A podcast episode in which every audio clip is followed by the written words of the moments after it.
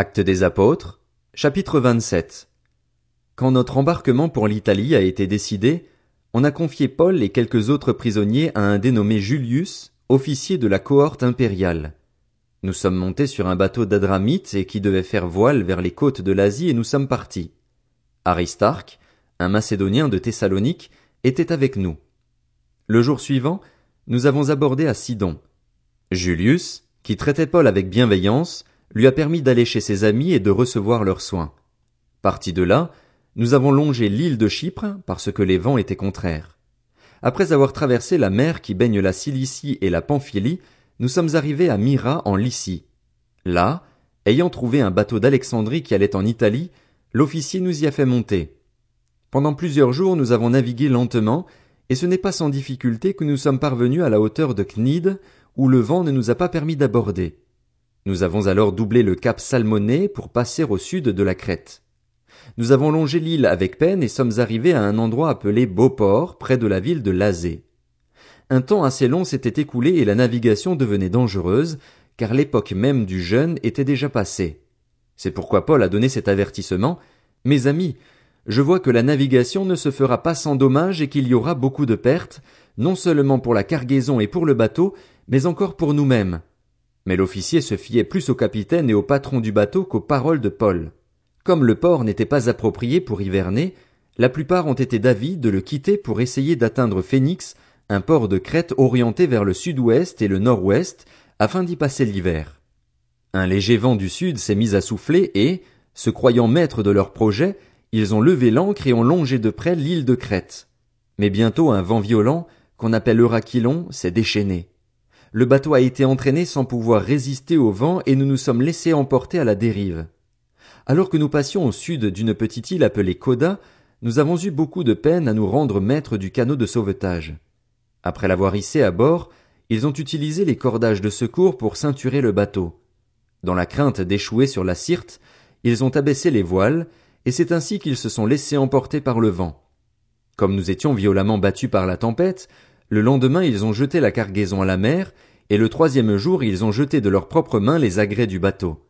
Le soleil et les étoiles ne nous sont pas apparus pendant plusieurs jours et la tempête a été si forte que, finalement, nous avions perdu tout espoir d'être sauvés. On n'avait pas mangé depuis longtemps. Alors Paul, debout au milieu d'eux, leur a dit, Mes amis, il aurait fallu m'écouter et ne pas quitter la Crète, afin d'éviter ces dommages et ces pertes. Mais maintenant, je vous invite à prendre courage, car aucun de vous ne perdra la vie. Seul le bateau sera perdu. En effet, un ange du Dieu auquel j'appartiens et que je sers m'est apparu cette nuit et m'a dit, Paul, n'aie pas peur. Il faut que tu comparaisses devant l'empereur, et voici que Dieu t'accorde la vie de tous ceux qui naviguent avec toi. C'est pourquoi, mes amis, prenez courage. J'ai confiance en Dieu.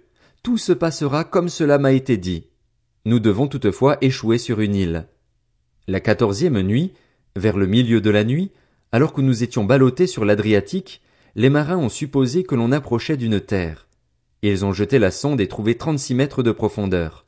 Un peu plus loin, ils l'ont de nouveau jetée et ont trouvé vingt-sept mètres. Dans la crainte d'échouer sur des récifs, ils ont jeté quatre ancres à l'arrière du bateau et attendu le jour avec impatience. Mais, alors que les marins cherchaient à s'échapper du bateau et mettaient le canot à la mer sous prétexte de jeter les ancres situées à l'avant, Paul a dit à l'officier et aux soldats, Si ces hommes ne restent pas sur le bateau, vous ne pouvez pas être sauvés. Alors les soldats ont coupé les cordages du canot et l'ont laissé tomber.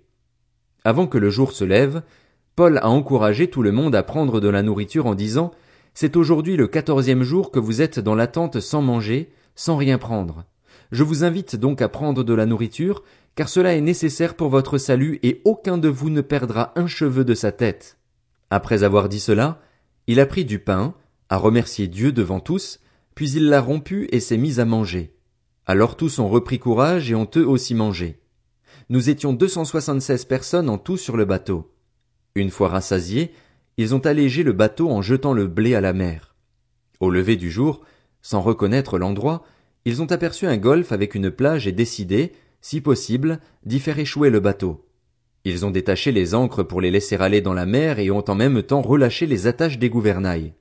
Puis ils ont mis au vent la voile d'artimon et se sont dirigés vers le rivage, mais ils sont tombés sur un banc de sable où ils ont fait échouer le bateau.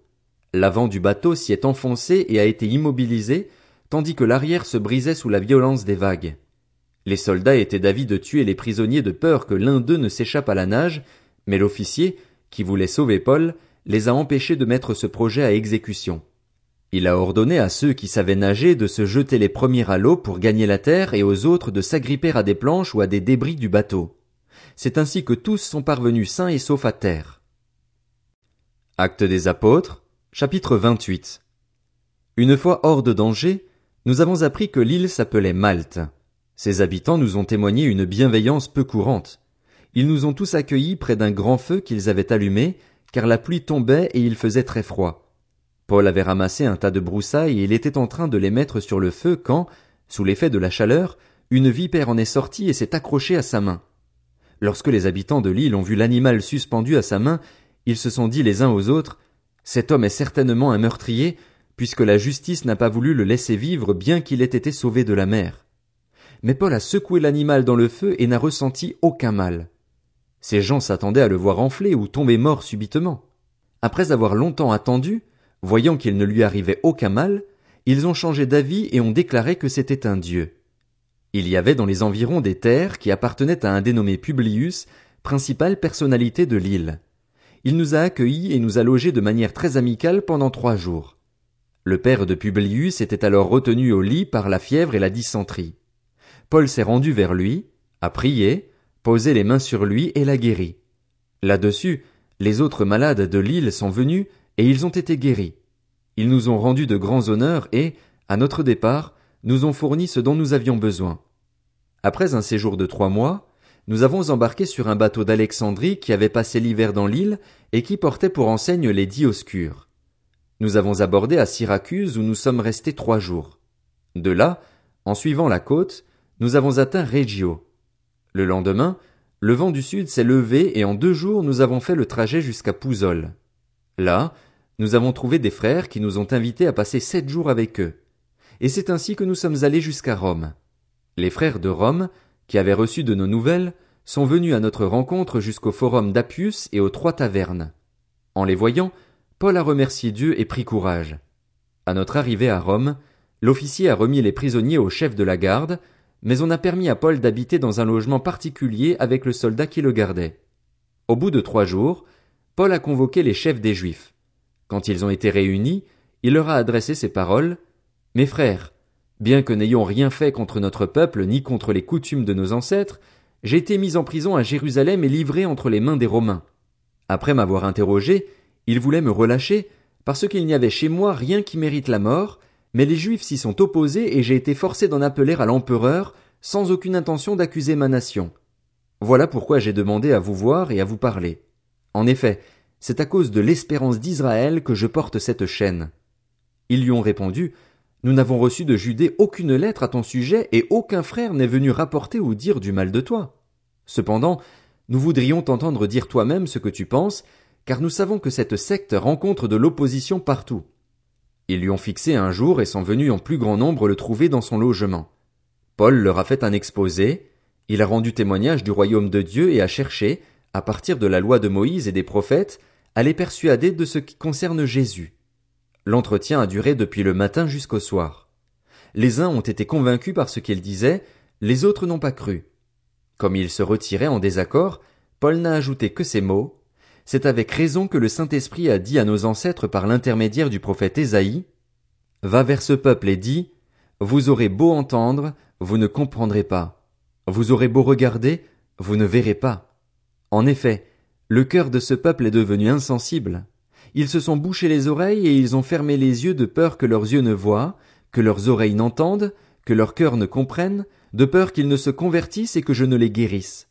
Sachez donc que le salut de Dieu a été envoyé aux non-juifs, et eux, ils l'écouteront. Lorsqu'il a dit cela, les juifs sont partis en discutant vivement entre eux. Paul est resté deux années entières dans une maison qu'il avait louée. Il accueillait tous ceux qui venaient le voir.